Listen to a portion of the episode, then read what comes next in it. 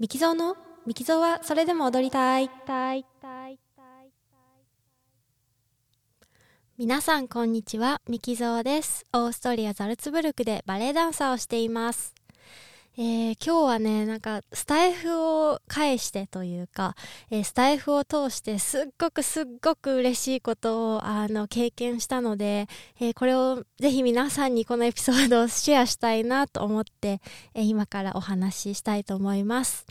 えーと、私のこのチャンネルをですね聞いてくださってる、えー、リスナーさんの中に猫の子さんという、えー、リスナーさんがいらっしゃいまして、えー、彼はどうやってか私の、えチャンネルを見つけてくださってであのそれで興味を持ってくださってあの全放送をね聞いてくださった方なんですね。でそれもなんかその全放送をバーってこう聞き流しながらあなんかなんとなく全部制覇したわっていう感じではなくて本当にあの1放送1放送を丁寧にあの私の話を聞いてくださってでその中で印象に残った、えー、放送っていうのをツイッターで、えーと、リンクをつけてでそのまとめて、えーと、感想などをまとめて、えー、紹介してくださっている、えー、方なんですね。で、えっと、その方がねある時のその放送回の感想であのこういうのも聞くバレエの楽しみなんだなっていうふうにあの書いてくれくださってその聞くバレエというね言葉がとっても私の中でなんかあなんて素敵なあの言葉なんだろうと思って私はそうだよねこのあのもちろんねこのスタンド FM を始めた時はなんかそんな聞くバレエをやろうなんて あの思って始めたわけじゃないんですけど最近のその放送の方向性としてなんかこう割とあのー、定まってきたというかあのここでお伝えしたいことの方向性がね結構、あのー、定まってきたなって思っていてそれにすごく「気配れ」っていう言葉がねとってもあのぴったりだなと思いまして。で、えっと、それをねちょっとあの使わせていただきたいなと思ってでえっとそうあの猫の子さんはその私のバレエの動画とかもあの一緒にね見てくださってで感想をくださってっていうのであのなんだろうその全部ね聞き終わっていただいた時にあのレターというかねあのダイレクトメッセージをいただいてあのすごく聞き応えがありましたというふうにであのスタンド FM で結構ノウハウを解く、えー、放送が多い中であの人を聞ける放送に出会えて、えー、嬉しかったですということをね言っていただいてあーなんかすごい嬉しいなって思っていたんですけどで今結構あの私時間がねあのあるからあのだしこのキクバレーっていうのをぜひあの使わせていただきたいなと思って、まあ、それを許可取るのもあの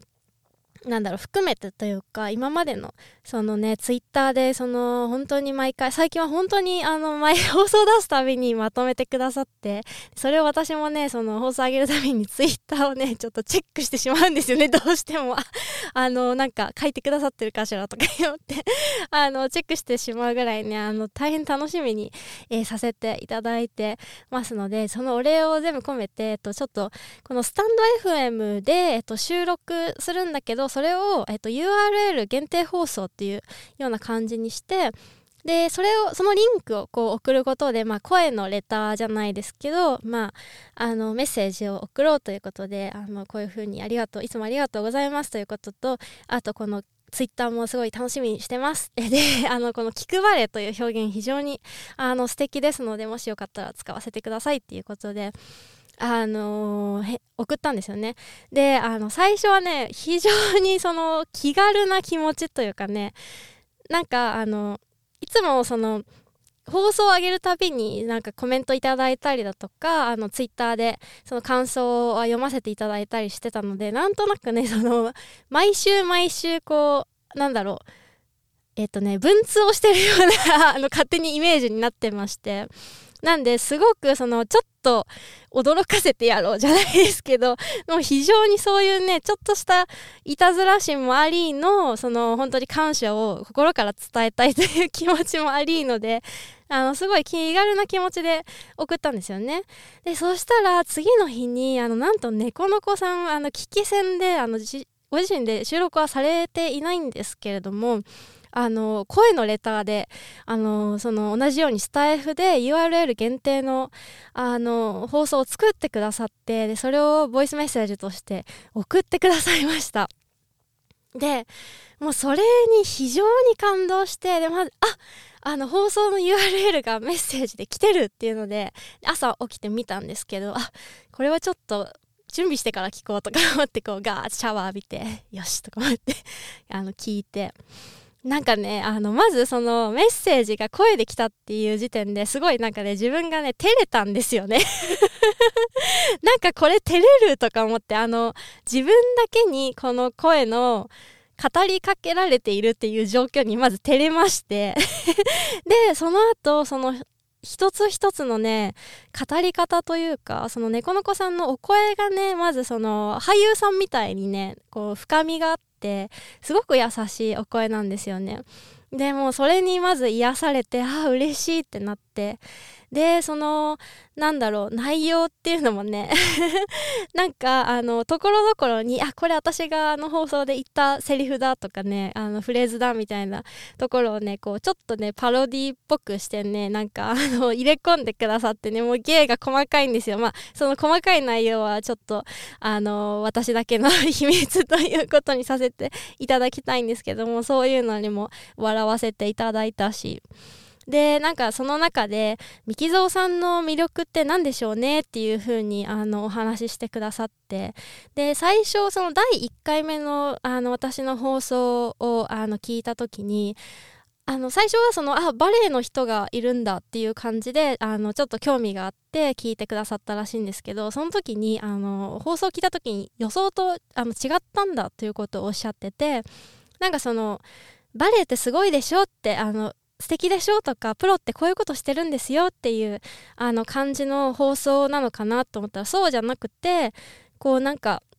かっこよくない部分も含めてこう悩みとか迷いとか怒りとかそういう感情を全部ひっくるめてあの丁寧に表現していた。でそれをなんかなんとか前に向こうとしているっていうようなエネルギーを感じてすごい続きが気になる放送だったのでそこからこうあの追い続けてみようっていうふうにあの思っていただけたみたいで。でそのね言葉を聞いた時に私朝からなんか涙が出てきそうになってしまってっていうのはそのあの今私がもちろんこうやってバレエダンサーとしてあの仕事をさせてヨーロッパで仕事をさせていただいてるっていうのはこうたくさんのバレエを志す人たちにとって、まあ、一つのゴールであってすっごくありがたいことだし自分ももう本当に幸せだなって本当にこの仕事に感謝して今の状況に感謝してっていう、えー、の日々を送ってるんですけどもなんかこの今の自分の状態って必ずしも自分がその若い頃とか子供の時にその憧れたバレエダンサーの状態とは全然違うんですよね。こうこうなりたかった理想の自分とは違うんですよ。なんかその若い時はあのもっと大きいバレエ団に入ってクラシックあのチュチュを着てあの 白タイツのあのクラシック「眠れる森の美女」とか「白鳥の湖」とかをやってでそのキャリアを積んでいつかは主役ジゼルとか ねそういう主役をやりたいなって思いながらヨーロッパに出てきたし。だけど実際は最初は大きいバレエ団に入ったけど結局そこで全然チャンスがなくてで挫折してそこはやまあそれもまたね今度過去編とかでいろいろ喋りたいなと思うんですけどあのまあやめてでバレエ団を転々としてで今はそのクラシックバレエっていうのはクラシックのその大きなバレエ全幕もののバレエっていうのはあの全くやらない団員16人の小さなバレエ団ででそれこそトーシューズ履いて踊る時もあるけど靴下で踊る時もあるしコンテンポラリーもやるしかと思えば ミュージカルとかねもうやるし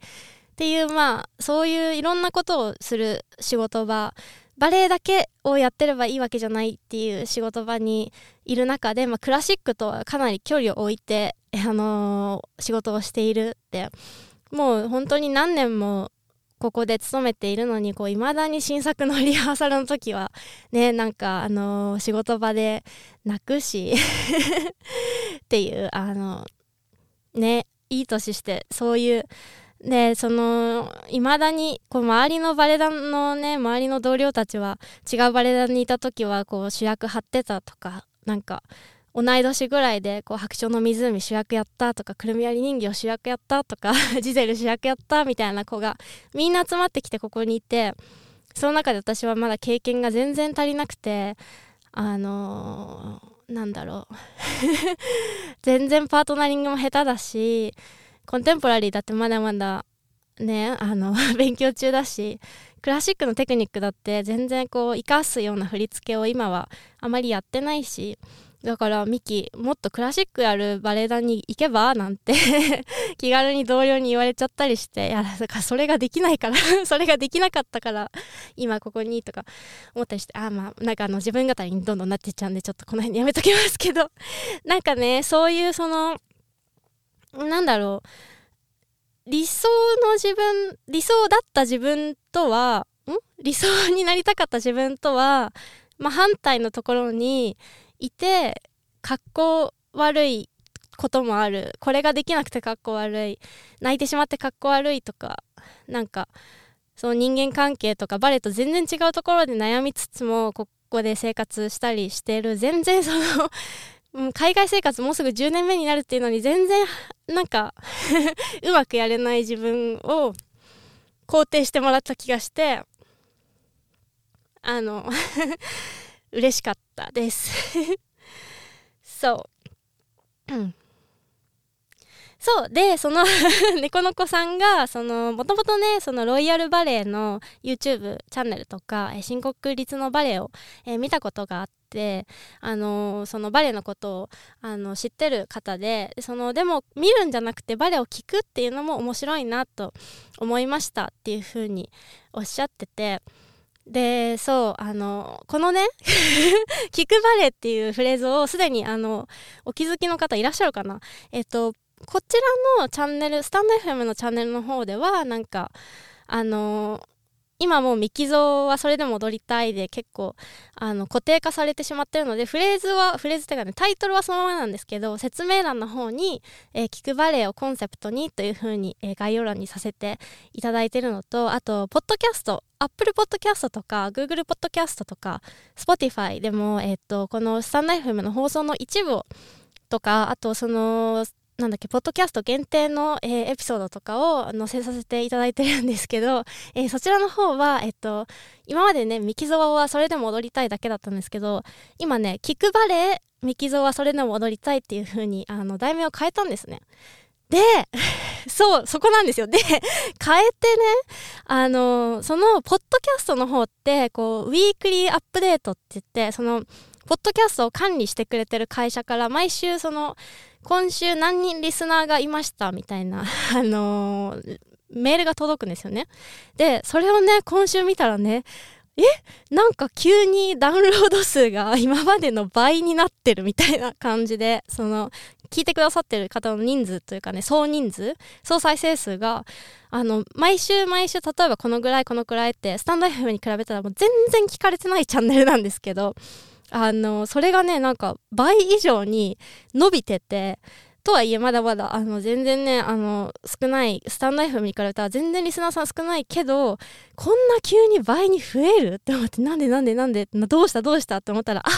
題名変えたわ！と思って。多分あの今まであのバレエが題名に入ってなくて何のチャンネルかそもそも分かってもらえなかったっていうのがあってそれをバレエ聞くバレエと入れたことによってバレエで検索してくれた方がもしかしたら聞いてくれくださったのかなと思いました。というあの 大きな変化が、えー、そう今日あってですね。はい。ちょっと長々と喋、えー、ってしまったんですけれどもそうそう猫の子さんの声がねすごい俳優さんみたいだったのでご自身も配信されたらいいのになってちょっとちらっと思ったりとかして。